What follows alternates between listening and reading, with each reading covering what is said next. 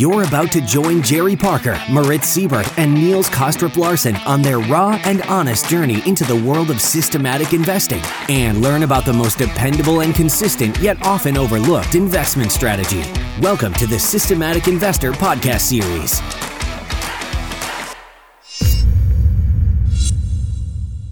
Welcome to this edition of the Systematic Investor Series with Jerry Parker, Moritz Siebert, and I, Niels Kaastrup Larsen, where we do our best to bring you into the world of rules based investing by sharing our observations and hard lessons learned over the last few decades, hoping that you can avoid making some of the mistakes that we did. Jerry Moritz, good morning, good afternoon. Not long since we were together in Miami. Now we're back in our respective homes. Uh, how are you doing? Doing well. Uh, had a short flight back to Tampa, but I trust you guys made it back home okay. Yeah, doing well. Bit of a longer flight. Uh, got back here about two or three hours ago, but um, all went smoothly. So that was very nice to see you. Absolutely, good stuff, and and really nice to uh, catch up in person last uh, week. Of course, as as as I would say, often happens nowadays when we do get together for these conferences, um, there always seems to be something interesting happening uh, in the markets. Uh, and of course, we we're recording just as the month of January uh, finished, so maybe we can look at it as a in a little bit of a bigger picture, not just for the last week, but for the last month. And of course, we did have a solid start to to uh, 2020. Um, lots of trends continued um, on you know in their path. Um, but then, of course, we got hit by this coronavirus, and uh, kind of all bets uh, were off in terms of market trends.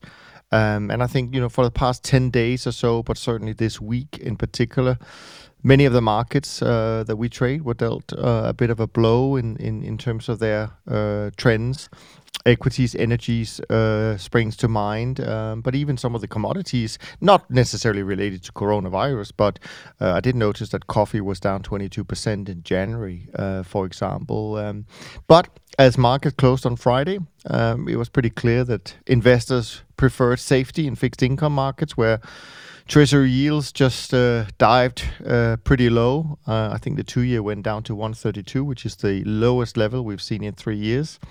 And the 10 year is down to 151, not far from its low. And gold, uh, of course, was another favorite of uh, from investors uh, at the expense of the more risk on markets. So, um, I know you just came back, Moritz, maybe yesterday uh, in sunny Miami uh, or maybe cloudy Miami. You had time to uh, look a little bit on what's going on in your portfolio while you were spending time in in Florida. And and that's exactly how I did it and what I did uh, yesterday morning in Miami because it was overcast and it started to rain. So I ran my portfolio and looked at the numbers and you know doing the thing and um, found out that I lost a percent uh, close to a percent last week. Um, but I finished the month up uh, about three and a half percent still. So I'm not not complaining about that. But last week saw some relatively large moves that we hadn't seen in a while. Um, obviously, lost money from being long equities um, in China, in the U.S., in Russia.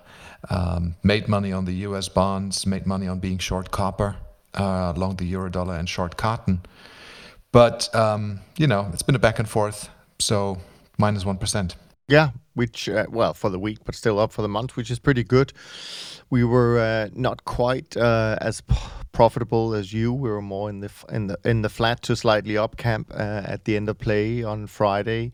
Um, and but even though uh, you know it was kind of a, a, a, very flattish month at the end of the day, of course intra month um, gave back some of the uh, open equity. And when you look at the market breakdown on our side, certainly there was quite a lot of uh, uh, diversification in terms of returns. Uh, it wasn't a quiet month when we look at individual markets, but of course, equities on our side as well were uh, generally down. Um, energies as well, some of the energies uh, down more than others. Uh, very few positive um, performance from energy, but nat gas was one of them.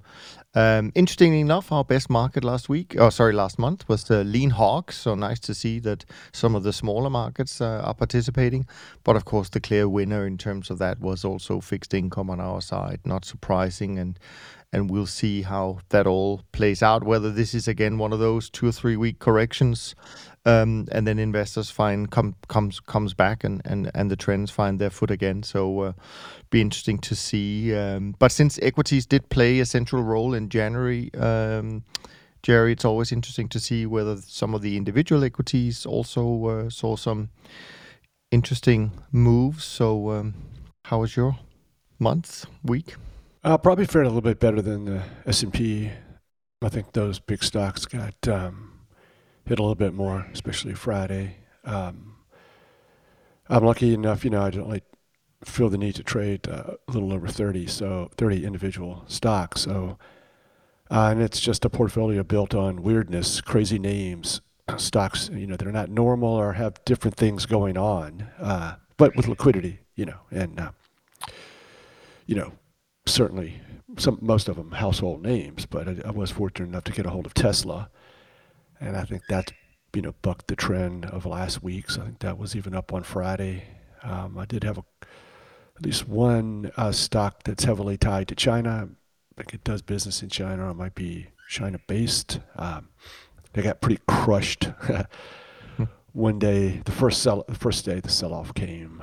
Uh, so yeah, you know it's um, interesting because I've said before you you can build these portfolios looking at lots of data, which you should look at. You know what is a lot of data certainly more than a few weeks, and then you put it together and you have this diversification, whether it's stocks or commodities or bonds and, and currencies.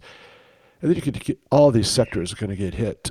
Um, and your diversification kind of goes away. And, you know, so the only defense really is uh, hoping that uh, you had some longs and shorts in some different positions. So, um, so when it, they do all get hit, you know, at least uh, you're making money on some and losing on the others. But, um, and then maybe everything goes back to the situation before where there was uh, less correlation, but we just never know. Um, just do the best you can, and I think the correlation thing is difficult to figure out. There is no sure. perfect answer. No, no. Maybe before we jump into uh, the uh, kind of social media tweets uh, topics that we always do, um, I know we met in Miami, but of course, uh, Moritz, uh, you also spent a few days at the conference uh, the last few days. I mean, were there any interesting things you took away from the conference, other than, of course, the great pri- privilege we both had in running into Wayne, you know, in person? Now he's not just a Twitter friend; now he's a, a real friend. So, uh, but anything else you think of when you think back on over the last uh, thirty six hours or so?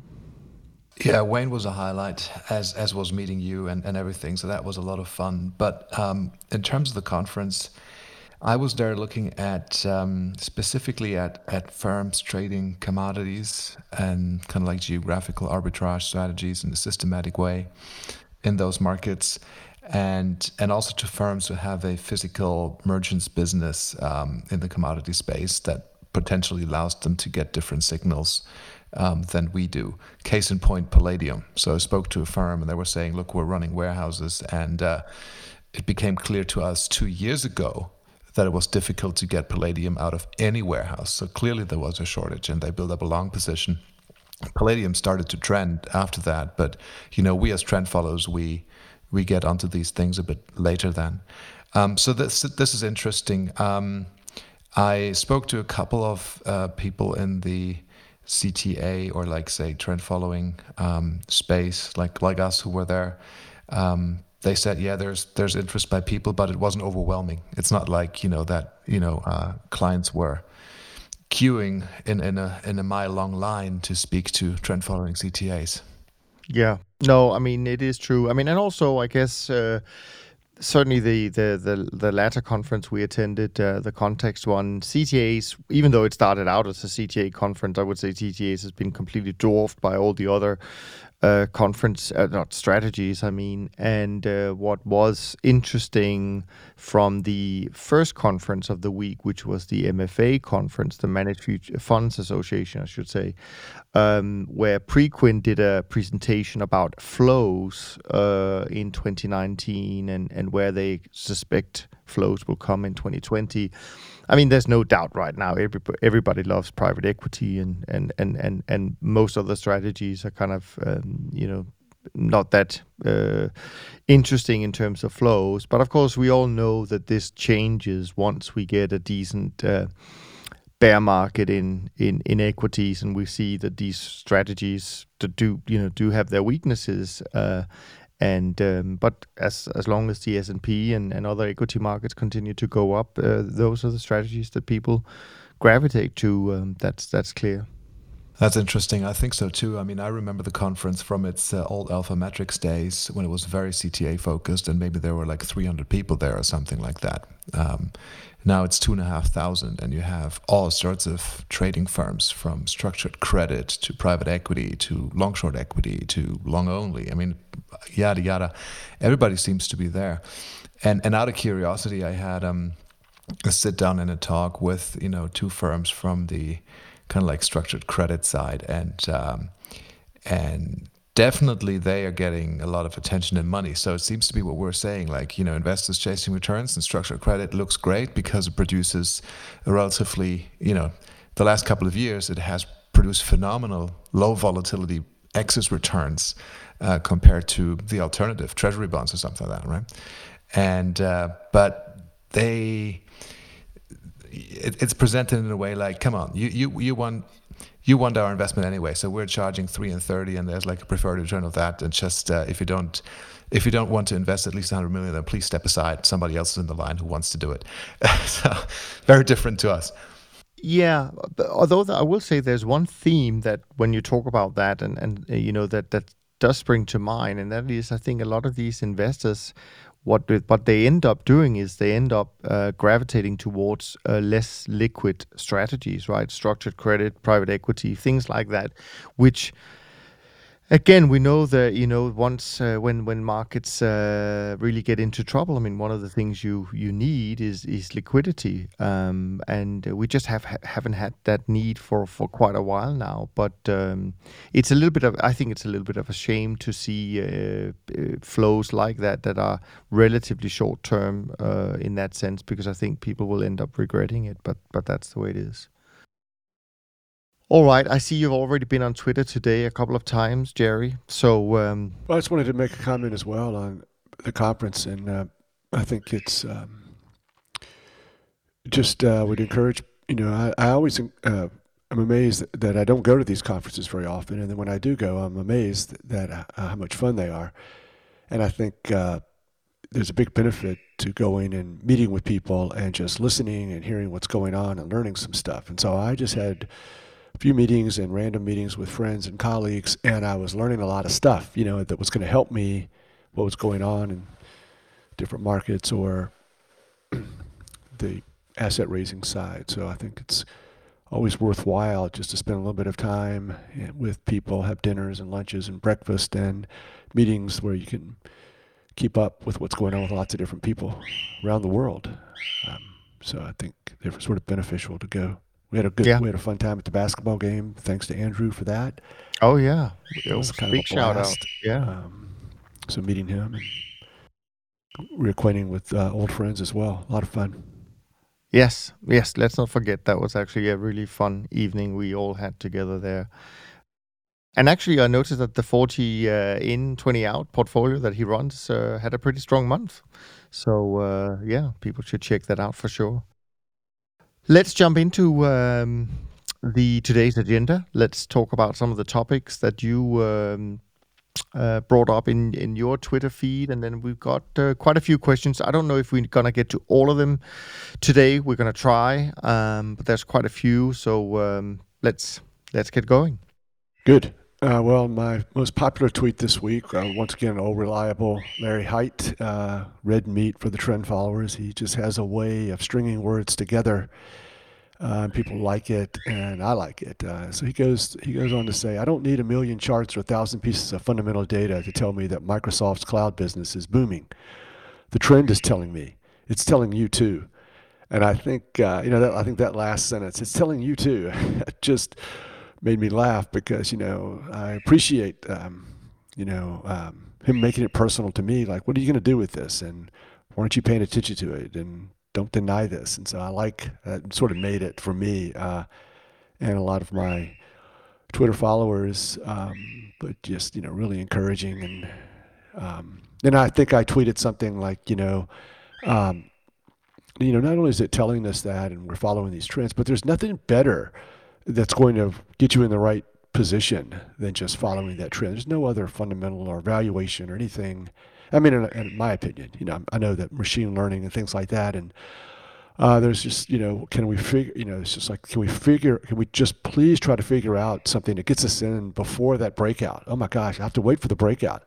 Can I just buy the low with my machine learning? It'll just make me so much better. So, okay, whatever. But um, I think uh, that's pretty interesting. You know, Larry's just uh, an infinite wisdom. And this book he wrote is, has so much good stuff in it. Yeah, no, I completely agree. And I think the the comment you mentioned, this thing where he says it, and it's telling you too. I mean, I think it goes back to the to the point we're trying to make uh, in, in in in many different ways. But at the end of the day, it's the same point, and that is, you know, the evidence is is pretty clear. Um, yet a lot of people uh, want to ignore it, and so uh, I I like kind of this uh, turning it around a little bit. Um, where where essentially you you ask people i mean what what's their assumption what what assumptions do they use in order to get to the conclusion that you shouldn't have any trend following in in, in your portfolio um, and and I would love to hear their response because as we all know there's never been a white paper written that does not come to the conclusion that trend following or managed futures whatever we call it should be part of uh, any anyone's portfolio. So um, so yeah, uh, the trend is definitely telling everyone uh, what to do. I, I, I read the book um, between Christmas and, and New Year's Eve, I think, and enjoyed it. Um, Larry has, I've mentioned that before, he has the talent, a rare talent, and very, very appreciated talent of using simple words and simple sentences to describe trend following and its benefits in a very clear and funny way. Absolutely. Yeah, he does. He's great in person. You know, another. Um, so back to Morgan Housel. He's just push put so much good stuff out there that I like to read. On his website, I've got a link to um, an article with uh, Tim Ferriss, who I guess is um, pretty interesting as well. I've read a few things of his, and he tweeted something that really, I mean, this is just like me, you know. And I sent this out to some friends of mine. And they're like, "What are you sending me? Is this like a self-help thing?" I'm like, "Yeah, I guess, but I really this is just me. Uh, for some, I just it's really hit home with me, and this is the type of person I am." And I was like, "Oh wow, this guy's figured me out." But uh, here's the quote: "It's uh, I'm not good at moderation. I'm better with fasting than caloric restriction. No dessert is a lot easier for me than some dessert." I thrive with loving constraints, strict binary rules that remove all deliberation and protect me from my lesser self. I'm going, oh my gosh. I love that part. Um, loving constraints.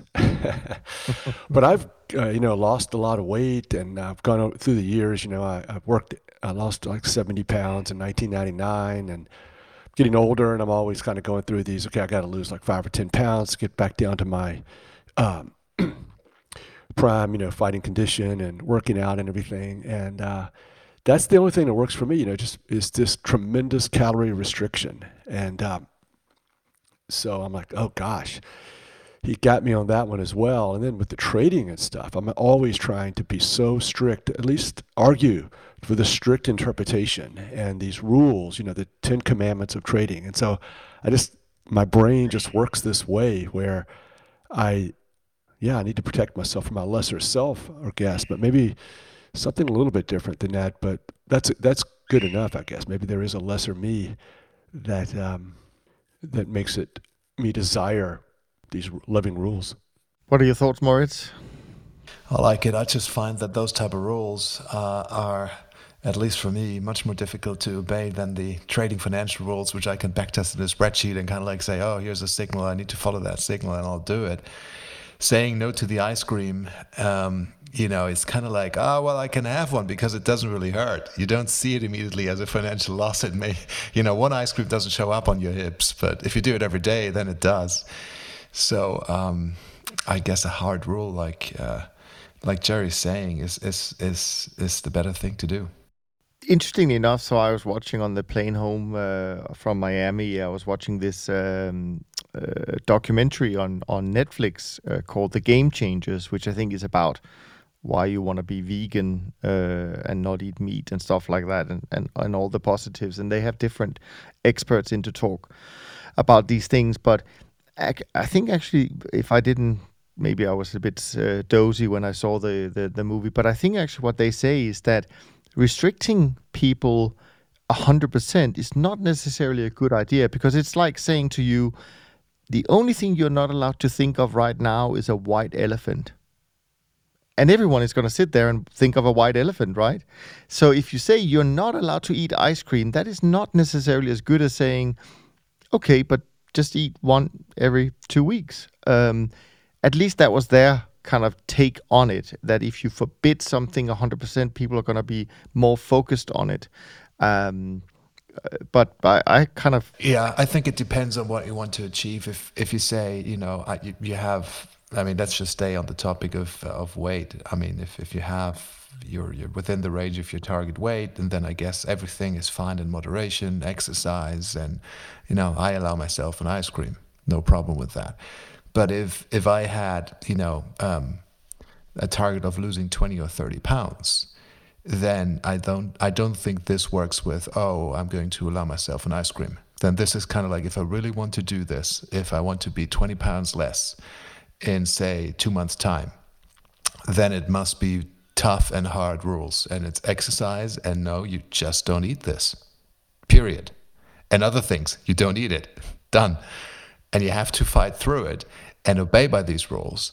Um, and you know, I guess that's the only way then. But of course, in trading, of course, we, we are very black and white, right? I mean, we are systematic traders, so we don't do discretionary trading, right? That that's kind of how we interpret it. And uh, some people, of course, will will blend these things. Um, so, uh, but I, I mean, I, I, I agree with you, Moritz uh, and, and and Jerry. But uh, and and maybe it's a little bit different than uh, what we do in our, our personal life. But when it comes to trading, I think you're either systematic or you're not. I mean, the whole point, I mean, I guess the other thing is if you do any discretionary trading, or, you know, or things that is not in your system, you could argue that the whole back test uh, that you might yeah, rely on is. I think it's a different, a little bit of a different thing. I mean, like we as humans, I think I've read a statistic. We eat so much sugar these days. It's kind of like uncomparable to what uh, the amount of sugar that we used to eat like decades ago. It's like a factor of I don't know, ten or twenty. It's it's it's really wild. And, and our brain apparently wants that, right? You show me the ice cream, and I'm like this little monkey and go, I want to have that ice cream and it's very tough to resist those those urges. Whereas with my my trading, I don't get that same satisfaction from doing a discretionary trade than I do from getting the ice cream. You know, I, I don't get like a sugar rush uh, by putting up, you know, a short Tesla trade just because I feel like it. Um, but I do like the ice cream. So I think it's it's wired in a different way. Yeah, I'm not sure it's the same for everybody. You know, we just want to achieve good results, uh, whether it's trading or uh, diet and fitness and being healthy. Um, and then uh, I'm not sure that uh, those two subjects are compatible, but um, we could keep it going a little bit longer. I, I do think, uh, I would say, though, that one thing I, that came to my mind, Niels, when you said, um, if you're not going to follow your rules, then the, the back test may be invalid or it's more likely to be black and white in trading than other uh, aspects of life. But I would say that, um, like, I don't. I think that for me, I I think um, the I've said on the podcast, and we quoted um, Jim Simons, and that is that uh, it's okay, you know, at least according to the two of us, Jim Simons and me, you know. So if y'all want to argue with that, you want to argue with Jim Simons and me, go ahead. But um, the that if we follow our systematic approach all the time, 100% of the time, then at some point in time we say, "Uh-oh, some crazy stuff going on here. Let's reduce our leverage. Let's reduce our positions. We need to do something to cut back." And I think that is fine. And then you have that sort of um, in the back of your mind, or you have it systematized even better. But it's not a system trade. It's not an entry and exit and a stop loss. It's um, and it's not this continual portfolio management that every day you're doing something outside of the individual trades, but it's like, okay, now is a really dangerous time and I want to cut back. And that gives you the ability um, to not freak out and break. Oh my God, now I've got to quit trading uh, the systematic rules. But it's but it says no. You can come back to it at a later time. You always have this in your back pocket that if you're afraid you're not going to stay in the game, which is the ultimate, um, you know, don't lose too much, so you stay in the game. And I think that that may be akin to the ice cream thing. You know, you know, if you feel if you're out with your friends, I mean, I think it's kind of crazy. I mean, as strict as I can be on diet and fitness, if I'm out with my friends and uh, you know everybody's getting ice cream or a glass of red wine, I mean, come on, right? You got to give in. It's bigger than your rules. So are you thinking when when you say that, Jerry? Uh, are you thinking that that you know reducing the whole portfolio? You're not thinking about picking selected trades and say I want to get out of those. You're thinking let me just reduce the whole portfolio risk because something completely crazy is going on. Is is that how? Yeah, I mean I'm losing too much money. It's high volatility. Uh, maybe you come to this realization that you have you're trading too large, regardless, all the time. Um, yeah. And what this does is when you do this across the board reduction your brain is saying, oh, okay, I can still do all the trades, uh, and I'll continue to do them just at this reduced level. And um, I wouldn't, although, rule out the possibility that, um, you know, you're in this market environment. I've been in market environments before where, well, coffee, uh, was probably, I don't know what year, 80, 88, 89, where I had this big coffee trade on and it was dominating my performance. It was just crushing me every day or making a ton of money for me. So you could say to yourself, well, I'm going to make this across the board reduction, but it's only going to be about coffee. So if it's keeping you awake at night or if it's really playing havoc with your mind and your brain and your inability to continue to do the trade, the system trades, and you are start thinking about picking and choosing the markets, then maybe it, I wouldn't rule out the possibility that you just got to go in and maybe take care of one or two trades to so you can sleep at night? I think certainly uh, from you know over the years, I would say that uh, I've definitely come across people who who who who says you know uh, as kind of an, an overall risk reduction in a crazy crazy situation that's part of of you know what they have they feel they have to do uh, also to be responsible to uh, their investors. So I think that's you know so I, it's not the first time I've heard that, um, and um, you know I don't think there is a right or wrong answer uh, in that sense. Um, um so yeah, I mean I think it's definitely a right or wrong answer. I think anytime you get yourself into a situation where you're putting yourself in a possibility that you won't stay in the game, then that's the wrong answer. It may not have come out to that. You may have been the winner. Uh, if you remember back, the people around Simons was saying to him, "Don't cut back," and they could have been correct, and uh, he could have been wrong. I don't remember, uh, but you know whether it was that particular situation worked out or not. I do think that I don't want to shy away from the fact that yeah, it's wrong if you keep trading too large and you put yourself in a high likelihood of ruin. Ruin being losing too much money of your own money or losing enough money to where your clients all leave you, then that's wrong. And I think that, um, yeah, that's that's a problem, and you shouldn't get in those situations.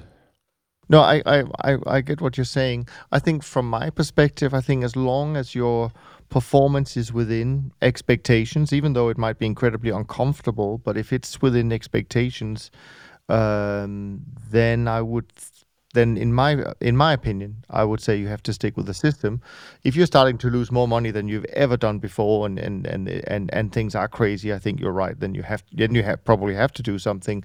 But it could also be a change of the system, right? Uh, and, and we know that those decisions have to be made from time to time. You you want to mod- modify your system, even though uh, I don't think any of us would advocate that you should do it because of performance. But in, these things do happen. Um, so yeah.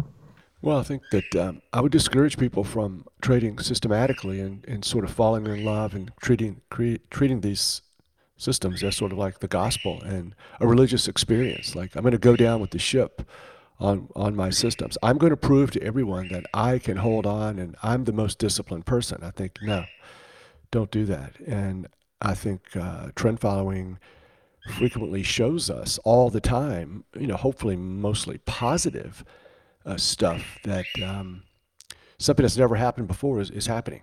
and hope most of the time we're kind of benefiting from it. We've never seen zero interest zero interest rates. We've never seen moves like this or politicians like this, and uh, we buy those breakouts we hold on, and um, it defies logic and it defies history. So um, it could be a negative as well, though. These the drawdowns and the, the volatility, and uh, do whatever it takes to stay in the game. It's a fascinating topic, right? I mean, like Jerry says, we don't want to be murderers with our systems just for the sake of you know trading the system. Um, but I, have you know I thought about um, ways to to kind of like solve this conundrum and, and you know speaking to other firms like how they do it how they reduce exposure when they're down. And there are some that say well you know value at risk is going to be reduced in the drawdown and other will scale positions back exponentially the deeper the drawdown becomes and all of that. And and i kind of like i i do something like that but in a much less frequent way in terms of like you know trading a different notional account size level depending on where losses are but it's it's not a function it's not built into the system. But i guess to all of those um, approaches there there is the point that when you're down 50 60% uh, you're very likely to throw all of that out of the window and you will um, make a decision to probably trade smaller hopefully trade smaller in order to avoid ruin and this is, I, I don't think that can really be built into a system. Well, I think that um, uh, it's so important to um, build that into the system. And I think we do that because I think we're essentially doing that when we make these extreme uh, decisions to uh, trade currencies, commodities, interest rates, fixed income, and stocks, and long and short, stop losses, paying attention to trend only, and all of these things we do, which seems so unnecessary because you just buy the index, buy the stock index. Once you get in the business for a while, you're when you and you're faced with those situations where you're stressed and you're trading too large, then you sort of start trading at a more appropriate size. And so then it's very important to get all of that stuff correct. Uh, maximum diversification, moderate leverage and risk, and daily P and L, and uh, average losses, and then when you get hit with crap, and you're going to get hit with it, you're the best and you have done the best job on the planet, then you get hit with it. Okay, I, I still have to make a cutback. Yeah, yeah, you still have to make a cutback. Uh, maybe, you know, if, if it gets too crazy. Um, so I think that you want to do everything you can prior to that and then get ready. You may have to, still may not be enough in rare, you know, rare cir- circumstances. Yeah, I mean, the, what what I do is kind of like I uh, at, at certain points in time, I will update my notional account trading level based on performance. And on the way up, I do it. Um, you know, I, I, I increase kind of like the notional lever level not as quickly as I would reduce it on the way down. But this is kind of like I do that at points in time. This is this is kind of like part of the. It's not built into the system, but it's part of the routine. So it's it's kind of like the system. But what I don't have in the system is a rule that says this is what happens at a 60% drawdown. Because I think if I am at that level, then I will probably need to do something drastic. So to me, it's pointless to, to prepare in a systematic way for the 70% drawdown. You're very True. unlikely to follow the rule. Yeah. I mean, may, may maybe um, you know maybe this is maybe our difference of opinion on this point is also to do with um, I think uh, the, the, the the different way we set our uh, account size. I think Jerry, you do it much more infrequently than than we do. So, for example, if we're in a drawdown, our positions would be adjusted accordingly. Meaning, if the account size is uh, you know re- are reduced, then positions will be reduced accordingly. So that that could be one difference.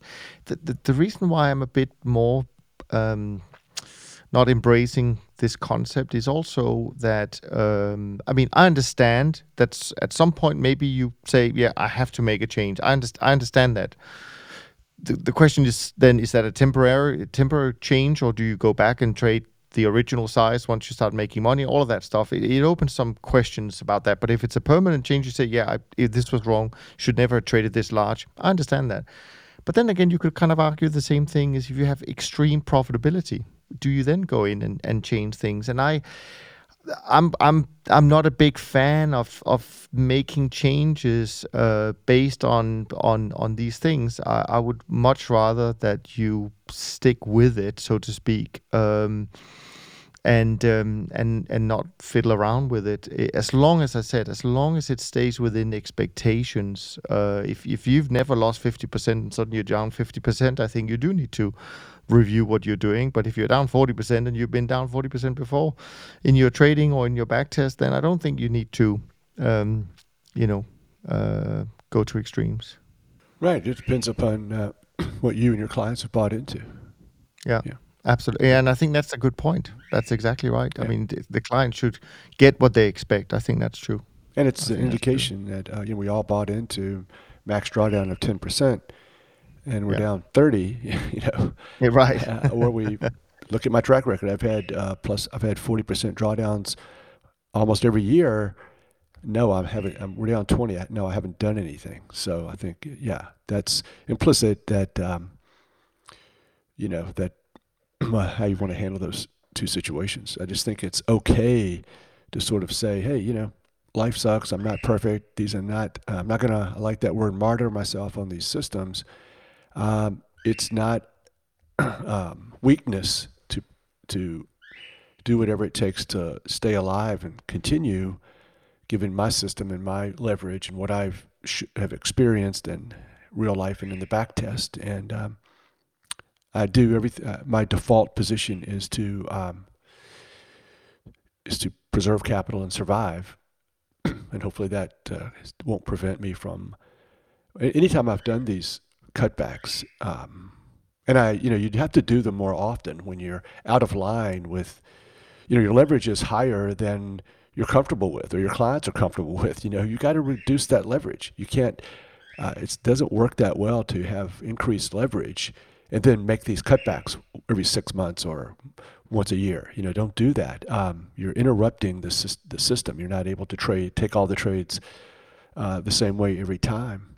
And every time I've had to do that historically, it's been a long time since I was out of sync with all of that. Um, you know, I, I, got I reduced my positions at the very low. You know, you're always doing it at the wrong time. It Doesn't mean it's not correct. It's just that you can, you know, you should expect bad luck whenever you don't whenever you uh, voluntarily or uh, have to or or un- involuntarily have to do trades that are not system trades.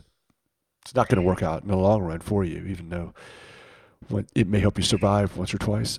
And and I think you're right. And I think as long as people know that this might happen, I think it's fine that you know we're being transparent. And I think that as as you said, probably the most important thing is that we we always have to live with what we do, right? So if we're clearly so uncomfortable about what's happening, and and and, and that's not a good situation to to be in. Uh, absolutely.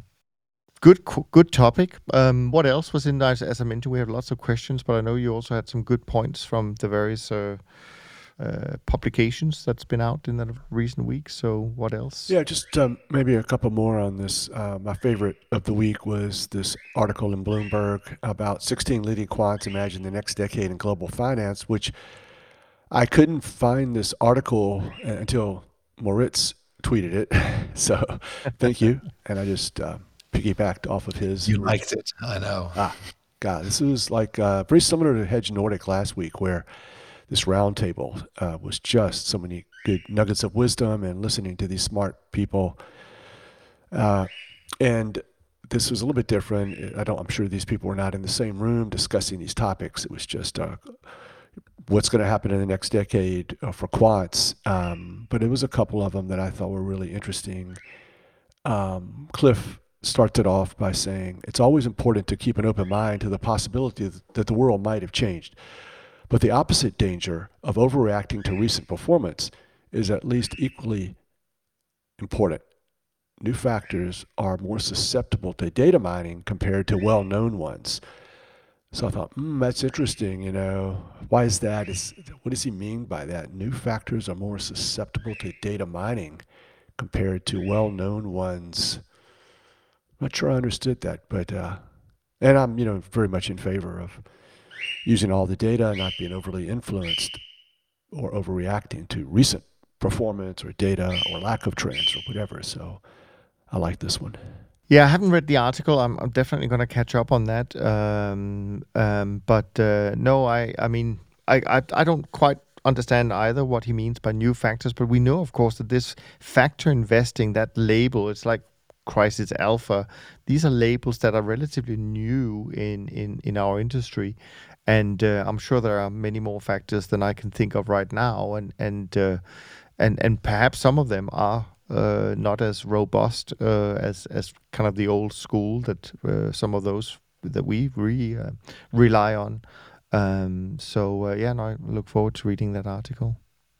Did you, did you read it, Moritz? Yeah, I um, I didn't read all of the sixteen, but def- definitely definitely read the one by Cliff and some of the others. I, I, I, agree with Jerry. I don't really know about those new factors, what he means by that. But the, the, the first thing he said about the recency bias, I mean, that's spot on. Um, and, you know, we're kind of like case in point with our trend following performance during the past couple of years. Um, you know, the industry average hasn't been as good as it used to be. Um, but what does that mean? Does that mean that you need to stay away from trend following for all times? Not for me. For some people, it does. But it's a period where uh, it's very easy to fall into the recency bias camp and just drop your investment in trend following at a time when you may be most needed. You know, I'm, I'm okay with uh, these factors. I mean, I know some my friends they don't like factors or this, but seeing as how time series momentum is the most popular and most respected of all the factors, then I'm I'm I'm I'm, good, I'm down with it, and I, it just seems like it's just the way that the academics have to talk and how they approach situations uh, differently than trader types. Um, but uh, yeah, as long as the you know we get positive research papers and press on time series momentum being the most important and least understood and most perplexing, it works. We don't know why type of thing. I think that's great. Um, another person said uh, today and into the future, institutions will view their portfolios all through the lens of factors. They will use factors increasingly to minimize unintended risk and maximize diversification. I mean, this is amazing. This is exactly what I've been saying that the next phase is trend follow, you know, time series momentum, your whole portfolio.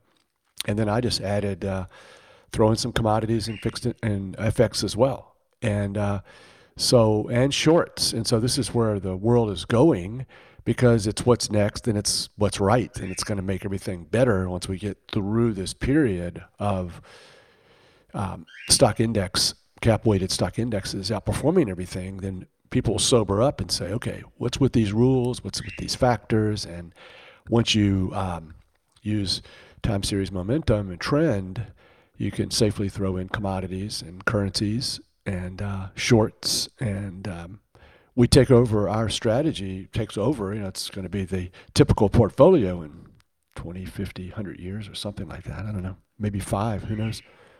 Yeah i mean there's no doubt that um, institutional investors have gravitated towards uh, you know trying to explain different strategies uh, and performance uh, with with you know what what are the factors so to speak that drives this. Um, I worry a little bit that sometimes this can become very academic, very theoretical. Um, and I think we lose some of that kind of market uh, Fingerspitzgefühl, to use a German word, I guess, uh, where, where you know there are other things that drives markets that can't always be explained uh, and can't always be put in a bucket. Um, and so I think there is a risk that you become too uh, theoretical, and this this is the point that I've certainly spoken to a few allocators along uh, uh, over the last few years on the podcast about, you know, yeah, you can have a thesis, right, uh, and you can invest according to a thesis, but what if the data? At what point, when the data doesn't support your thesis, do you change? I mean, and I I worry that we we we become very um, it, it all becomes very theor- theoretical if we have to fit into a certain factor.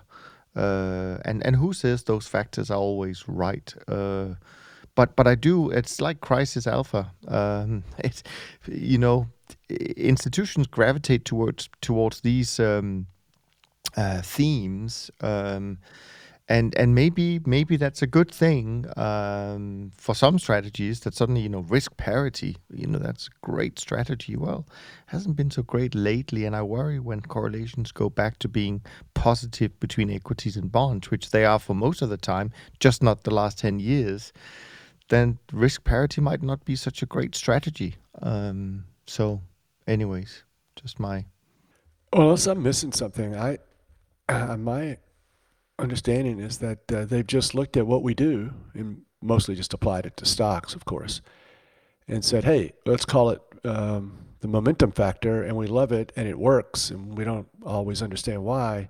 So I'm like, fine, if that's what, you know, I mean, it's just all good stuff from the academic community as far as trend goes.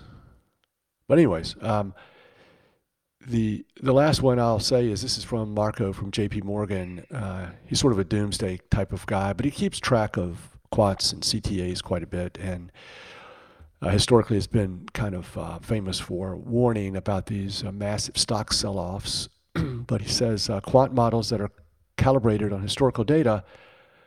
Oh, wait a second. Let me back up. The investment world will become saturated with passive and quant strategies and this will increase market fragility and make it more prone to tail events. The next severe recession will put the new market structure to the stress test, and that may lead to widespread failures. Quant models that are calibrated on historical data will not be able to anticipate these events. In the aftermath of the crisis, managers will aim to introduce more human oversight and discretionary decision making in the investment process and liquidity provision. I really like that. And I think that's another one of those human uh, biases that I kind of look forward to. That when we have these um, trends and these sell offs, even if we've made money, but everybody marks to the highest NAV, and so this is a really bad thing when we have these sell offs and these uh, recessions and stocks are down, then uh, we're going to revert to um, discretion and human oversight. I'm like, perfect. Go for it. Yes, exactly. Get out of our way. Stop being so quanty and trendy. And uh, so I hope that that's the case. That in every back of everyone's mind, except the crazy CTA types, uh, you've got to have this human oversight, discretion, to prevent all of these bad things that are sort of happening from from just following these rules. Yeah, I mean, I think, uh, I mean, I think he does mention something interesting, and this is where I think we have to be careful not confusing you know the modern day quant world with traditional trend following even though people say oh it's quant as well but yeah it might be quantitative but i think it is different. Because i agree that i think that when the system the next time we're going to have massive stress in the system I do worry, uh, as as mentioned before, that some of these newer strategies that may not have traded through some of the difficulties that we've done in the last, you know, 40, 50 years, um, and where you will be, um, you know, questioning your system and, and, and you have to make the right decision. I do think that those in in those strategies with people who may not actually have had that experience because you can't backtest experience in my opinion. So I, agree there is definitely risks there and there are risks that some of these quote unquote newer quant stra- strategies um, may blow up and um, and that people who are running them will be uh, tempted, if not forced, to make some uh, overrides for sure.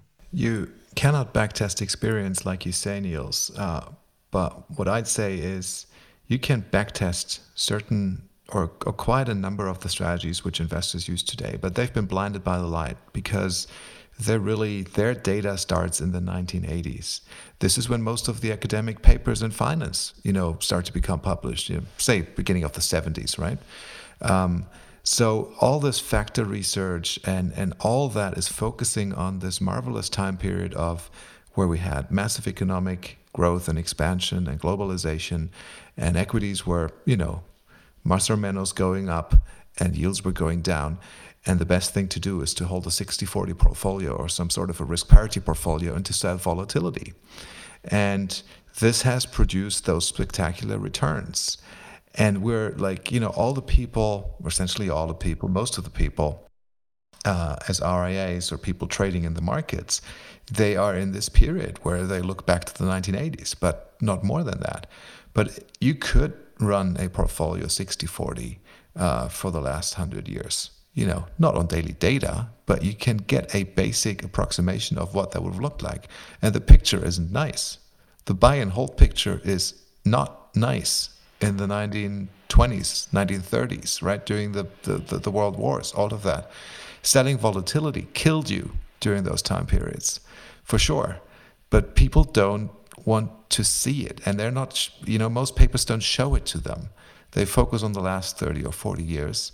And that produces the portfolio that is, is so nice. But trend following can also be tested in naive ways um, for the past 100 years. And it's so stable. Yeah, and I'm just not going to. I can't say those words. Like I can't say, um, like, uh, like if someone said, you know, to a trend follower, like, you know, you made all this money over a two-year, five-year period. How did you crush it? Um, you know, I'd say they would say I followed those rules. Well, you had no experience. How were you, How did you know to follow those rules? I mean, that's what trend following does. I have zero experience. In fact, sometimes the less experience you have um, in in uh, not you know when you make make money and you have good performance without following the rules, that could condemn you for a long period of time. So we we um, I have my friends tell me this all the time. They didn't live through 2008. They've, these new millennials or whatever, they haven't seen blah blah blah inflation like the 70s or the sell-off of 2008. They don't need to. They're following the trends. The person who knows the least and has the best system and the least experience and the most diversification and the best choice of leverage, they're going to crush it. And and this is what we do. When I first started and I did my first back test, you know, or went back to the 40s and 50s or whatever 60s, I didn't have that experience. And right out of the gate, I was having all kinds of success. Sure, you were you trumping experience with following those rules. But you, but I think you're saying the essential thing. You're following rules that you know obviously are adaptive, etc., etc. But uh, going back to Moritz's point, the 60-40 portfolio doesn't look great in many periods going back 100 years. What I worry about is that actually the 60-40 portfolio, if you make if you make that 50-50 and you add leverage, which should make it even worse during those periods. That's what you call risk parity nowadays, and that's a very popular strategy uh, uh, among certain uh, types of investors. Um, so that that's my worry. Yeah. That some of these strategies that that you know has ha, have, have have added this extra leverage to them, but are not necessarily based on sound principle through all different market conditions. In the last ten years, for sure, it's been beautiful. I think some of but these we can't are rely just on sort of random. They've worked out randomly. I mean, we use uh, the three of us use you know risk parity you know at at entry to make sure that we sort of have the same. Mm, dep- depends on how you define risk parity. I don't Yeah. feel that we use risk parity. Oh well, Well, yeah, because what risk Same risk parity for me is, uh, yeah, same risk right. per trade, We- but yeah, you sure. can't leave out the part that we're long and short with currencies and Exactly. currency, and currencies and commodities as well. So that's the yeah. risk parity part. Eh, I mean, I could see how it would work, but but uh, what do you think about me leaving out currencies and uh, commodities? Oh my God, I, and shorts. Oh, you're not in good shape there. You're no, your your plan is going to fail. You can sort of talk about risk, the risk parity piece, and you know another part of this re- adjusting your positions based upon volatility is sometimes uh, when you know one of the one of the two, the stock or the bond piece, is at an all-time high, and you've been in the trade for five years, you the risk parity may say, hey, you know, increase your position materially, and it turns out to be right at the highs. So so many bad things going on with this risk parity that I think the the readjusting the positions based on volatility might be the smallest of them all as far as overall risk management goes. But and, and we have to just remember, just so there's no confusion among the audience, when I refer to risk parity, I refer to these strategies that are long only stocks and bonds, not what we do where we take the short side as well. That that is different. But if you're long only and you add leverage and you adjust, you know, your bonds to your stock volatility, et cetera, et cetera, that kind of risk parity, which has worked beautifully in the last 10 years where the correlation between stocks and bond has been predominantly negative like 85% of the time it's been negative so it's fantastic but over 50 years over 100 years the correlation between stocks and bonds is predominantly positive. That means they can go down at the same time. And if you have leverage and they go down by a significant factor, as we have seen in the past, that's where I think the trouble starts. Yeah, and it's. But I think that the, the, the there's a big problem with just trading those two sectors. Yeah, yeah, good stuff. Um, were there anything more, Jerry, you wanted to add uh, from some of those things? Um, by the way, what happened with this zero? The zero hedge came out with an article, but I also saw something like zero hedge had been banned from Twitter. Yeah, they're banned from Twitter for um, putting in a tweet the name of a Chinese scientist from the city where the uh-huh. coronavirus started, and they're like encouraging people to contact him. Oh, and so they okay. said that's kind of harassment and abuse. All right. Well, I think they do had a CTA article out that we probably might dive into uh, soon. I know you've been tweeting uh, about it this morning, Jerry. So uh, maybe there's something to it. But let's let's dig into some of the questions. Let's see how far we get. Um, first one uh, is from Mike um, who starts out by saying thanks for taking his previous question. You're very welcome. I was reading an academic paper on technical trading and currencies and found this footnote a trend following rule in which the investor buys more as the currency goes up and sells more as the currency goes down is a dynamic call replication strategy. As the strategy produces a synthetic currency call option, the profits from the strategy should be skewed by comparison, the trading rules here entail a fixed position that is held until the next signal of opposite sign appears. Do you agree with this characterization that it is a dynamic call replication strategy? It appears too simplistic at first. Thank you for your thoughts. So, trend following is this a dynamic call replication strategy? If if we're trying to boil down what what we do. Uh, maybe in very, very, very loose terms. But as you know, if you wanted to replicate a call option, then you'd have to continuously trade in the underlier and trade your delta and you know through your gamma. Uh, that's that's not what trend following traders normally do. That's certainly not what I do because I'm not as continuous in my like pyramiding into trade. I mean, I, I do combine different time frames. Um, sometimes they hit all in once and then I have no further trade that I will add. Sometimes there's a little bit of a time gap between you know one signal and the other, uh, but you know at some point it'll stop and I'll have the full position size, and and you know I, I will then kind of like stop replicating the call, if you will, and the same is true for the downside if we wanted to say replicate the put.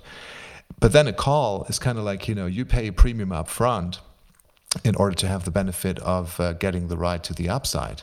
Uh, uh, none of us pays any premium up front. You know kind of like our premium is probably going to be the losses that we make with you know all the 60 60% of the, the trades that don't work. But we don't we there's also an exit that we have which a call option doesn't have. You know you can have a call option go you know out of the money expires worthless or stay in the money and it pays you the intrinsic value. But we at some point will be out of the trade and that will be a very unrelated exit to a call option expiration date. So that's why I say very, very loosely.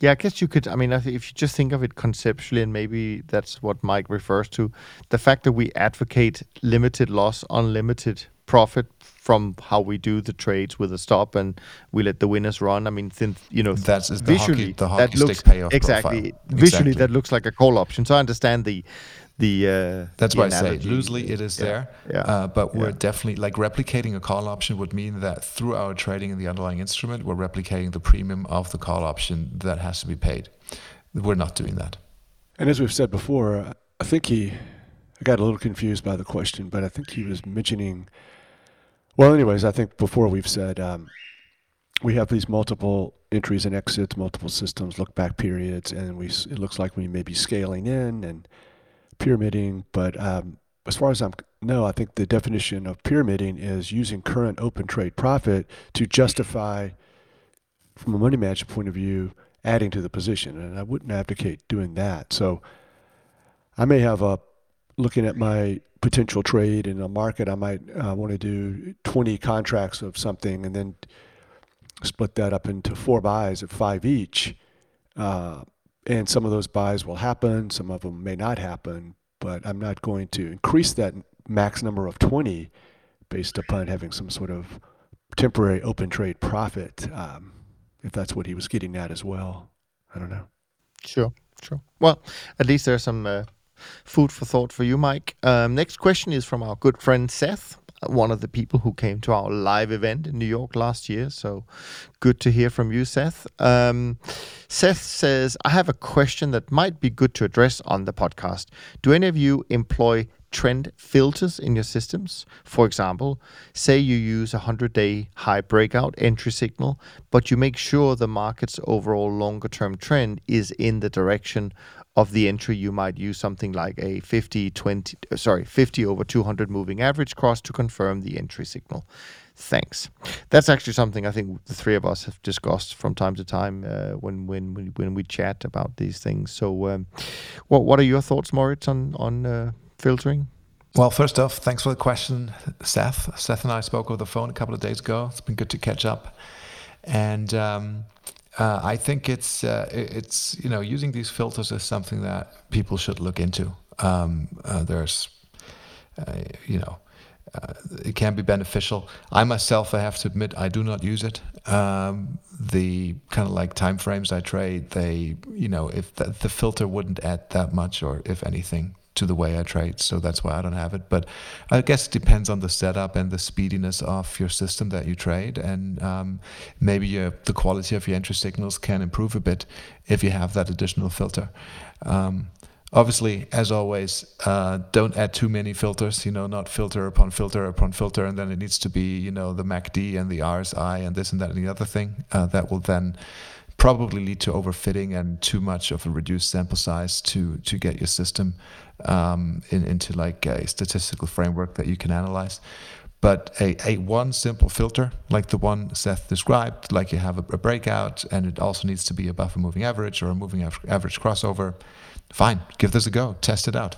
I think actually uh, the, the, the specific one that uh, you mentioned, Seth, here, I think this is also what uh, Andreas Clenow writes about in his book uh, when he created those models that were trying to replicate uh, some of the CTAs. I actually think he did have a filter uh, that he used for that. So uh, I'm sure it's a, you know definitely a viable uh, thing to, as you say, more to test out. Yeah, I agree. I I think these things like this, exactly what he mentioned here, work pretty well. It's two different ways of measuring trend. You know, breakouts are kind of crude, and moving averages are they act a little different. So combining the two, I could see how that would help. I think the most important thing in trading, you know, in general, is not missing these big trends. Uh, the computer, if you try to have too many filters, the computer will say, wait a second, wait a second. You know, you're not doing enough trades. Sample size, of course, uh, is a problem, but also you can't filter yourself out of these big trends. And the good thing about this moving average crossover combined with a breakout or something else would be that you're not going to get filtered out. You'll eventually get in. Uh, so that's critically important. Yes. Yeah, and, and you, you could run some signals with a filter, some signals without a filter. I mean, if you want to uh, diversify and you want to make sure you, you maybe you get in some of the trends uh, that might be filtered out. I don't know. Yeah, that's um, a good. Good um, yeah. My experience has been that we would come up with stuff like this, and we were so proud of it and it was just amazing, you know, to refine those entries or refine those exits. And uh, then there has been times where I think the end of 18 and certainly 2008 where they just failed so miserably. And everything we knew was right about the markets and how to approach them. You're right. I mean, if you if uh, that would be a situation where I would say, you know, adding these things or adding these ideas is going to improve it, but sometimes uh, you know, don't do this all the time or, or have a system that doesn't use, you know, these filters because that'll help you when uh, bad ideas or the best ideas don't always work the best. Yeah, no, absolutely, absolutely. Next question, um, we'll see. It relates to episode uh, last week's episode, actually, episode seventy-two. Uh, it's from Michael. Uh, Michael writes in, "I'm guessing that the comparison of daily volatility mentioned in episode seventy-two is between a trend-following portfolio and a 60-40 portfolio. My assumption is that it would be tough to beat a combination of uh, S&P and bonds in terms of lower daily volatility over the last five years or so. I've not verified personally, though, as I don't know any trend following systems. What I do know is how to email questions to experienced trend followers. Would the host be able to di- di- uh, divulge whether or not the daily volatility of a 60 40 portfolio is lower than that of the perfect portfolio or a perfect portfolio. An exact number would not be needed, um, a greater or less uh, than would suffice. Right. Well, so great thing. I right? don't. yeah. So, so I, I actually, I don't have the number of a 60-40 portfolio. I don't know but I, I, I can kind of guess that it's not been very volatile in the last five years for sure. I don't think that it has. Um, but do you have any any, any and, and and the perfect portfolio? I'm not sure whether whether you have any number for that, Jerry, where you actually do trend follow everything.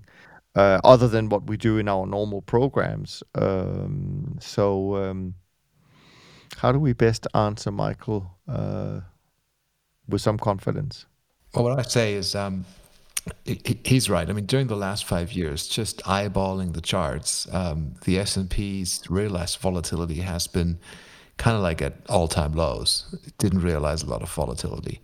Um, neither did bonds. They both were in a nice trend, and they were negatively correlated. So the resulting volatility of that combination, 60-40, is I don't know the number off the top of my head, but definitely low.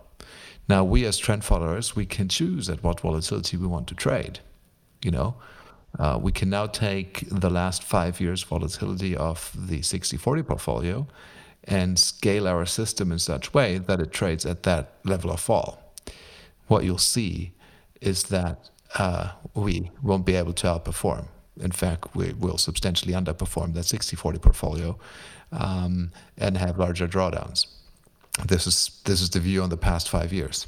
That's right, because essentially um, those are the two best trades, and if you limit yourself to the two best trades, uh, then you know that's going to outperform diversification and shorts.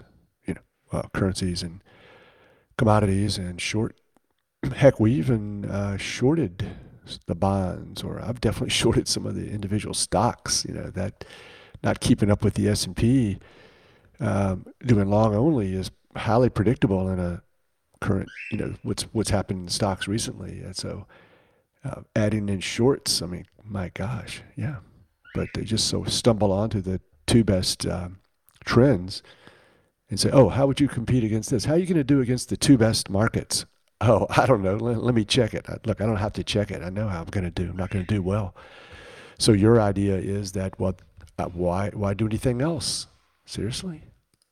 Okay, so we just have a gulf here between what we all believe in and what uh, the rest of the world mostly believes in. Yeah, um, and just to insert here, if anyone has a question for uh, us uh, before we continue, you just need to email them to info at toptradersunplugged.com uh, and we will do our best to bring your question on the next show. Now, the next one email I got um, is really interesting, I think. Uh, it's not so much a question, but it's very kindly a comment because a couple of weeks ago, I think we uh, did a little bit of a shout out to uh, the audience saying, you know, if anyone has a good explanation uh, in terms of um, trend following, how should we go about explaining it to people? Um, uh, you know, let us know.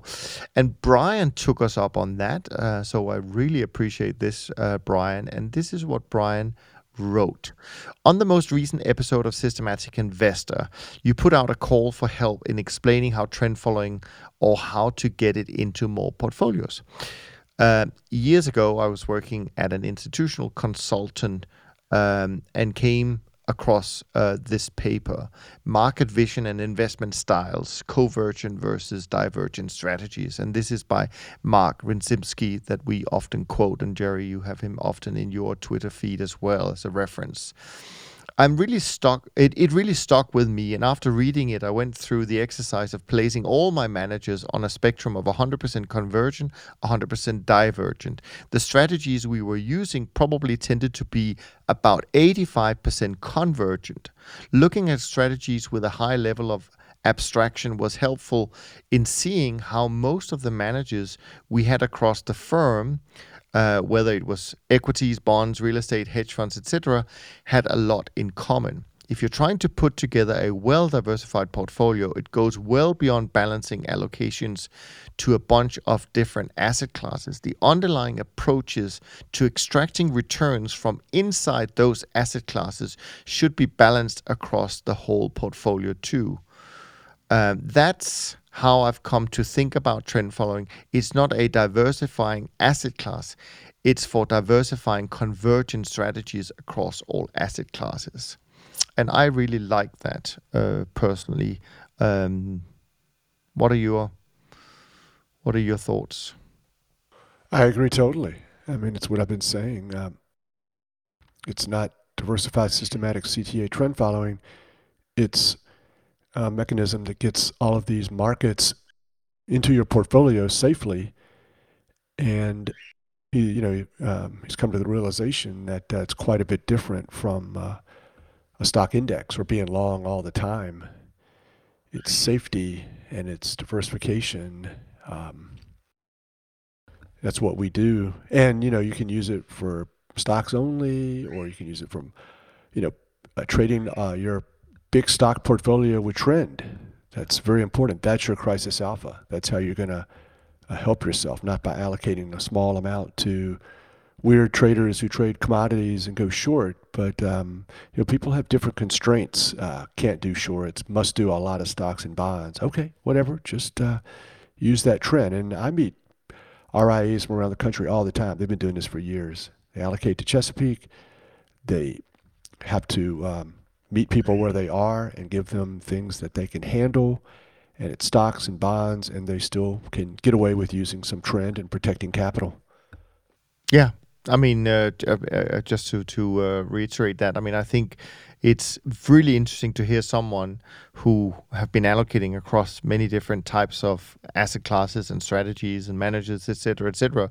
But then when you look at it in a, you know, so what's the decision making? What's the kind of the the uh, strategy trying to, uh, or how is it most likely uh, going to profit from divergent episodes or from you know convergent meaning stable. So just maybe for people who are not familiar with this but convergent strategies are strategies that tend to make small profits for long periods of time and suddenly they get completely crushed because something um, extreme happens. Short volatility would be a very easy way to visualize that. Divergent strategies is kind of what we do where we um, you know don't make money most of the time but when we do we make we have large outside uh, profits um, because we're expecting things to change, not to stay stable. Um, so, um, so I like that. I appreciate that. Any any additional thoughts? Um, I think we've mentioned skew a couple of times on that podcast as well. The convergent strategies tend to have that negative skew. Jared just mentioned the word safety in relation with divergent strategies, such as, for instance, trend following. I think that's very important but it's difficult to run them because most of the time you're wrong. And you have to wait potentially for long long times to then make that positive skew the right tail all right and, and and make a bunch of money that pays for all the waiting years. So the convergence strategies are easier for the mind to follow and more dangerous for your portfolio to take in. That's um, they have said before uh, back to seth's question of the 50 by 200, the Golden Cross, you know, and the opposite is the Death Cross. Uh, 50 goes below the 200. Uh, I, you know, I tweeted, and you could just do a search. You know, you'll find a lot of s- smart people talking, making fun of the last time the S&P 50-day uh, moving average went below the 200. It didn't work. It hasn't worked the last four times, and that's there scientific, re- evidence based approach. Oh, it hasn't worked the last four times. Don't you feel stupid? and so this is um, what you're up against. You know, the in 2008, of course, it saved you a monster drawdown, but that's so distant in the past, and, and the market came back, so you didn't even need it then. So this is the silliness that we have to put up with. Yeah, very true anyways, appreciate the thought. Uh, if anyone else has uh, good ways of uh, describing, visualizing uh, the the uh, trend following and the benefit of that, uh, like Dave, sorry, like Brian just did, um, do uh, do send it in to us and we'll we'll bring it up. Um, Dave is the next uh, from the next uh, question uh, is from Dave. Let me get that right. Um, so um, he writes: When using multiple lookbacks in a trading system, would it be good a good practice to use the same risk per trade for all lookback periods, or could the risk parameter vary depending on the lookback length? Just curious as to what is commonly done in this regard. Um, I think this is an easy one for us to, for us to answer. Um, Moritz, um, do you want to? Well, to, it, the answer is uh, yeah, could could it, and of course it could. But if you do that, then you're kind of like giving preference to one time frame, you know, uh, relative to another.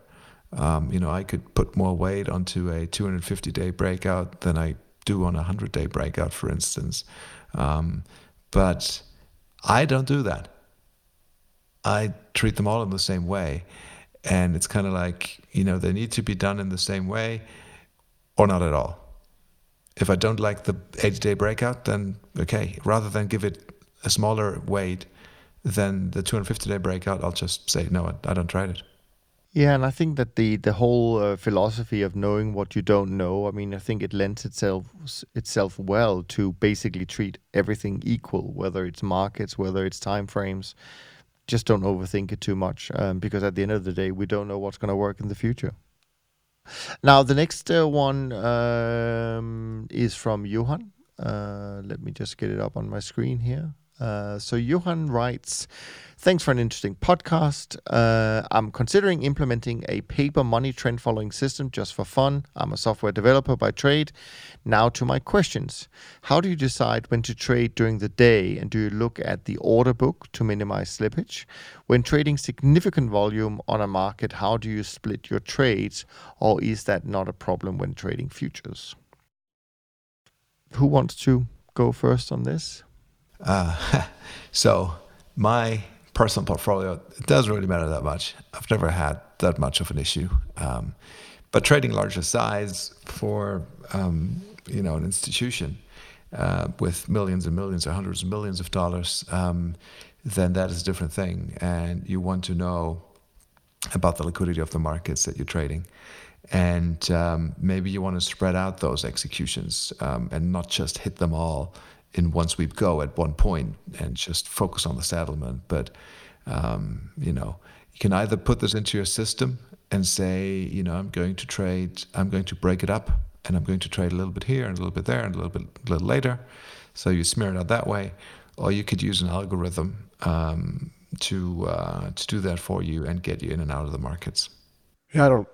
It's trade, um, I think the most important thing is just uh, when your signal gets hit and your trade gets hit, uh, start the trade and get it done as quickly as possible, but not too quick. You know, don't trade small. If it's a if it's cocoa, you got to take more time. If you have a lot of money under management, if it's the German Bund or Euro Bund, you don't have to.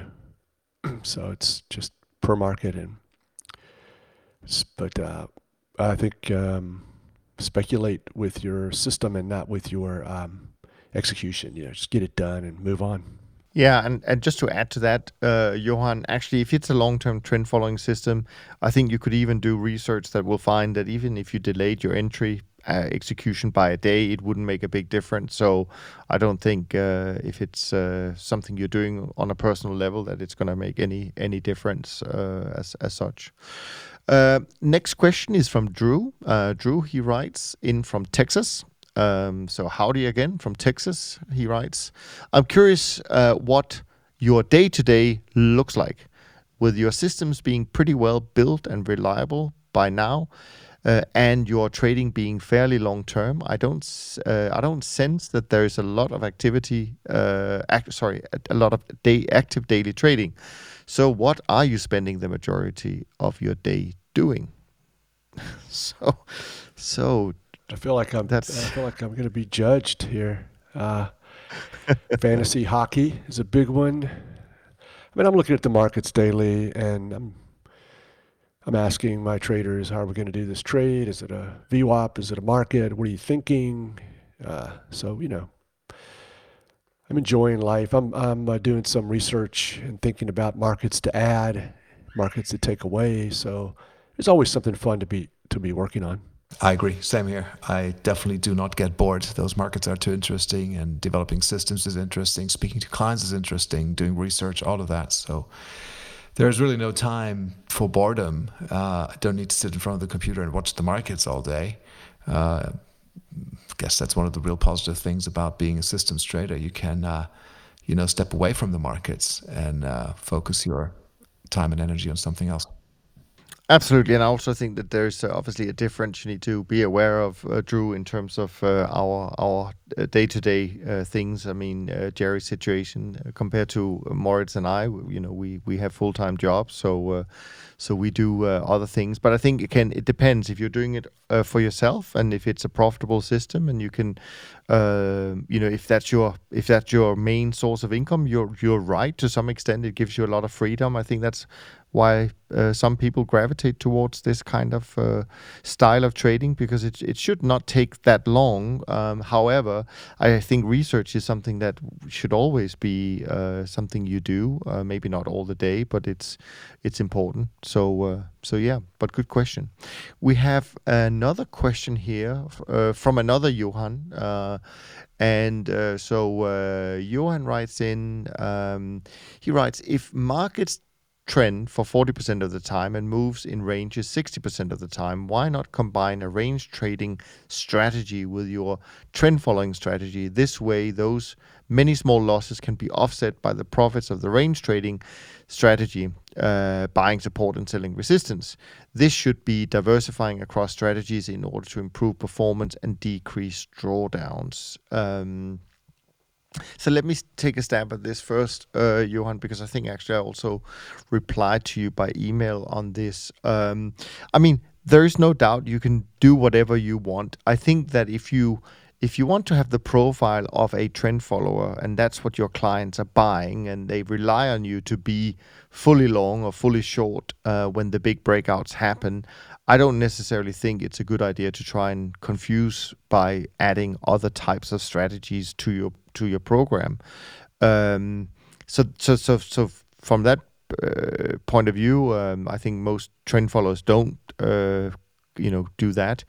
Uh, you could then argue that okay, maybe you have a very short time frame um, that could um, make use of short-term corrections. I wouldn't call it range trading, but different time frames sure could could add some diversification to that. But but I do think that where uh, certainly in the email I send you, um, where where there is a uh, shouldn't be any confusion, and that is during trending behavior where you want to be either long or short, there's a lot of noise. So if you're trying to be too clever about it and, having quote unquote range trading strategies as well, they're going to suffer a lot, I think, during those uh, range trade, uh, sorry, during those trending periods because the trend is not in a straight line. There's going to be lots of corrections along the way, and they may look like range trading for for a range trading system and get you stopped in and out. Uh, and and so um, I mean you obviously need to to if you're doing it for yourself you should test whether it works or not. But if you're looking for a manager i think you'll find people who um, you know probably are more pure uh, in terms of being just trend. Um, unless they are more multi-strategy of course then I, i'm not sure they would do range trading strategies per se but they would do other types of strategies. So what are your thoughts, uh, Jerry? I think Moritz stepped away, or at least his. I don't know how to put that together because it seems to me that, um, yeah, I mean, it, it, was just, I think when you do the back test, uh, the, the trend following is so overwhelmingly uh, better than everything else. Mm. Then I, my, my attitude was, ah, why bother? And I think sometimes, especially with uh, range, um, it sort of nets itself out to where all you're really doing is just trading your long term trend following smaller. I think adding other types of strategies to um, trend like uh, carry trade or shorter term trading or pattern recognition, they probably have a tendency to be you're doing trades at different times. But uh, when I think about range, I'm thinking, okay, I'm going to buy the breakout and then I'm going to sell the breakout at the same time. Eh, I don't know how it works, but uh, too old. Right, because you want to get so if exactly so so you know I think what what uh, what Johan is saying is that if you have a let's just say the market moves down and we're waiting for the breakout so that we would potentially sell what what Johan is saying well you know just before it breaks out you could say that it has maybe some support and you're going to try and buy that but but you're absolutely right essentially what you're trying to do is you're trying to buy something that you actually think you're going to get stopped out straight away in reverse and go short so yeah, I mean, uh, I I think you can be too clever with these things, Johan. I think the concept of what you're saying, I can understand why you say it's uh, it it makes sense to do, but I think if you start testing it, it's it's not that easy to to make that that combination profitable. Uh, as such, but maybe combining shorter term trade uh, trend following. So obviously, short term managers, we know that you know they trade very differently to to what we do and and they obviously can find periods of profitability where we won't uh, be profitable for sure. Probably like last week. I mean last week i'm sure some of the short-term traders had a ball uh, without a doubt while we were giving back profits from longer term trends. So combining things is is not necessarily a bad idea. I still think you'll find that if you look in the very long term you st- you'll still find medium to long term trend followers outperform um, but they don't outperform all the time. Uh, that that we know. So uh, let's jump to the next question. Uh, this is from Paul. Um, Paul asks, when backtesting in the futures world, do you guys include quote unquote dead markets in your analysis, like pork bellies, for example? I tend to include it in my backtesting and trade stats, even though the market no longer exists. Curious to know how you guys approach this. Similarly, do you ever backfill futures data with cash price to provide an indication of historical performance and increase sample size? Um, and then, for example, he mentions that the SGX iron ore futures since inception is 2013, but cash data goes back at least another decade. So does it make sense to backfill the futures uh, data with cash to get a longer um, backtest period? I love that idea. I like where he's going. He's just um, doing everything he can to get more sample size and include markets that don't exist. That's perfect. I, I like it. Um, then um, add some stocks in there, even though you're not going to trade them. You know, how about that? And so add some markets in there that you are not going to trade, but you're getting a better sense of what the system can do and can't do. Um, uh, one thing that came in, popped into my head is that be careful when you, um, I don't know, you doing things like uh, adding in too many stocks, so then the stocks start to dominate your back test, and so, or too many bonds, or things like that. So gotta be careful with um, what you're looking at and the best market out there at some point in time has been crude. And if you throw in heating oil and unleaded and Brent and gas oil, well, you just, you know, now you got six different markets that you think you've got. Uh, it's one, it's one market basically, and you think it's six. So a lot of pitfalls, things to to worry about when you do the back testing. But I like that philosophy of um, using more data rather than less. Yeah, I kind of also I get you know, I, I kind of the, the, same emotion like you were saying. Yeah, this this is this is interesting. On the other hand, I also know that we often say, you know, test what you trade and, and trade what you test. And I wonder if we're trying to establish some kind of universal parameters to trade, uh, whether including markets that we are not going to trade anyways uh, in that calculation is such a good idea. Um, so I can kind of see it from both sides, uh, to be to be frank. Well, I mean, what I'm going to trade is the system. So I'm getting a better indication of my system. I might not trade all of those markets, but I think that's good knowledge to have. And I'm not, uh, you know, me, I'm not going to pay too much attention to sure. the historical NAV, the back test, the yeah. max drawdown, and things like that. I'm, I'm going to discount that a little bit. I'm adding markets all the time. Some of the markets have gone away. Um, the future is going to look much different maybe the average trade, average winner, average loser, win percentage will be stable. And that's, I'm going to get more mm. information about those three things by looking at markets that I might not even trade. Yeah, no, I, I agree with that completely. So thanks for that question, uh, Paul. Uh, last question today. Let me see if I can bring it up. Here we are. Short question from Singh. In this episode, I think it must be last week's episode, uh, there were multiple references to short, medium, and long-term trend following systems. My question is, my question is, how do you define these timeframes? So we may actually have different uh, views on that, Jerry. So uh, it's going to come to you first, just to, to ask you, um, how, when you think about short, medium, and long-term, do you have any kind of clear definition of that um, that you think of? Well, I don't like to use those terms when I'm trying to help uh, clients understand what's what's happening. So what I do is I just tell people um, the look back period, and no, and uh, even more, even better than that is average holding period.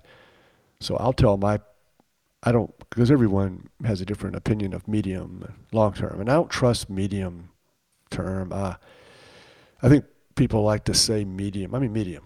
I mean who can argue with medium? You know, it's just in that place where you just can't argue with it. Oh, I'm medium. I'm in the middle. I'm not radical. And so, oh, that's just so wonderful. So I try to avoid terms like that and just sort of say, you know, I hold uh, my average holding period is X, and people are like, whoa, you were really long term.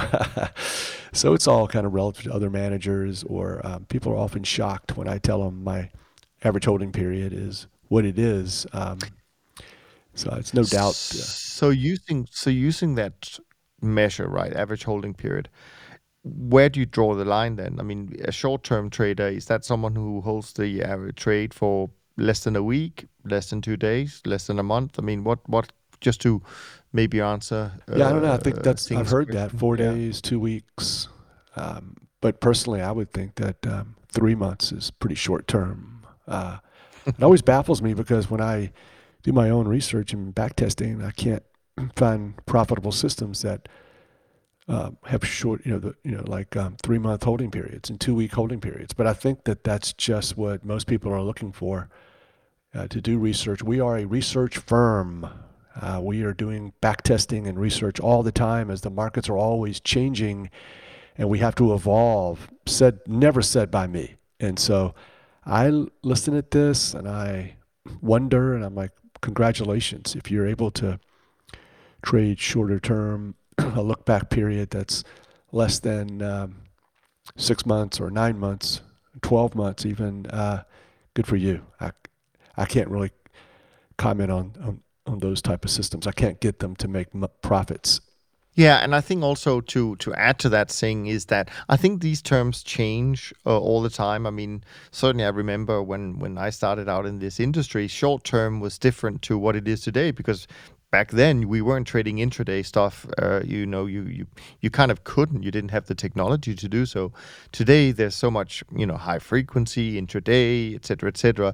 So I think these uh, these things are very difficult to. Uh, to uh, have a clear opinion about. But I agree with Jerry. Average holding period is not a bad way to look at it, and then you can say, well, anything below you know two weeks is certainly short term uh, in in some sense, and and people who are in the high frequency or intraday trading, they think that's an eternity uh, to hold a, a, position. So I don't think there is a clear answer to that. Uh, in in my own opinion, I think things that are one or two weeks, I think that's generally short term to to you know how I think about it. Um, you know, long term um, for me is probably more than six months on average. Then you're certainly in the longer term camp. And then you have this gray area in the middle, which is going to be probably labeled medium term, but that has such a wide range that it's neither here nor there, frankly. So, so I kind of get Jerry's sentiment about, um, you know, medium term can be very confusing uh, as as a term. Um, I think the best thing is just however you feel about it. It doesn't have to be fit in a box or be labeled um, as such. Uh, I don't think it really matters. People will have their own opinion based on when you tell them, oh, my holding period is 69 days on average, well, then they're going to think about it the way they, they want to think about it. Yeah. Um, I'll just run through the numbers. Uh, these are not month end numbers, I'm afraid, because uh, the data for Friday is not in yet uh, for these indices. Uh, so the numbers I'm going to quote now is as of Thursday, and I think Friday was not a good day for our industry. That's my sense. So don't uh, don't think about these numbers as this is the final for uh, January. But anyways, the BTOP50 as of Thursday was up 0.8 percent. The SocGen uh, CTA index was up 1.64 percent the SocGen Trend Index up 2.03%, and the SocGen Short Term Traders Index up 2.5%. And the Bridge Alternatives, which I think might be as of Wednesday when I looked at the numbers, but it could be Thursday, was up 0.52%. What is in- interesting and not surprising, I think, is that the SocGen Short Term Traders Index it has come out of the gate for 2020 uh, quite nicely. They didn't do so well last year. They've come out better this year in January, and and I think a period like this, where you have some reversals, that's exactly where they should be excelling compared to uh, what we do in the uh, longer term uh, trend following space. So. Not surprising to see uh, these numbers uh, so far this year. Um, any final thoughts, Jerry? You want to bring up? Oh wow, I don't think so. I think we hit some good. Uh, I'm I'm intrigued by um, the one question we had about uh, how to describe what we do and how to. So I think I uh, would like to hear more good suggestions. Maybe uh, mm-hmm. questions are good, but suggestions on way to talk about things and make things better. Let's crowdsource uh, th- topics and th- in ways we can explain things better uh, not just leave it to the three of us. Yeah, no, I like that thought. I mean, I think having spent now a week uh, at these conferences and, and, and hearing people talk about trend and other strategies, I mean, I think that uh, coming up with a great narrative for for what we do, but also why to ex- help explain why people need it in their portfolios, uh, like uh, we saw earlier from from Brian today, which I thought was a great uh, way of doing it. But let's let's think about other ways that will uh, appeal to investors, so we can get more people to uh, um, take the brave step of including a little bit of trend in their portfolio. Not too small though, not not a one or two percent. Let's make it more 15, 20 percent just to make an impact. Uh, but um, that would be great. So please send those uh, suggestions to info at toptradersunplugged.com. Um, and um, yeah, let's wrap it up for this week. Um, thanks for joining from Jerry Moritz and me. Um, thanks for spending part of your day with us. We love the loyalty that all of you show us every week, and we look forward to being back with you in a week's time. And in the meantime, have a great week. Thanks for listening to the Systematic Investor podcast series. If you enjoy this series, go on over to iTunes and leave an honest rating and review. And be sure to listen to all the other episodes from Top Traders Unplugged. If you have questions about systematic investing, send us an email with the word question in the subject line to info at toptradersunplugged.com and we'll try to get it on the show. And remember, all the discussion that we have about investment performance is about the past, and past performance does not guarantee or even infer anything about future performance. Understand that there's a significant risk of financial loss with all investment strategies, and you need to request and understand the specific risks from the investment manager about their products before you make investment decisions. Thanks for spending some of your valuable time with us, and we'll see you on the next episode of The Systematic Investor.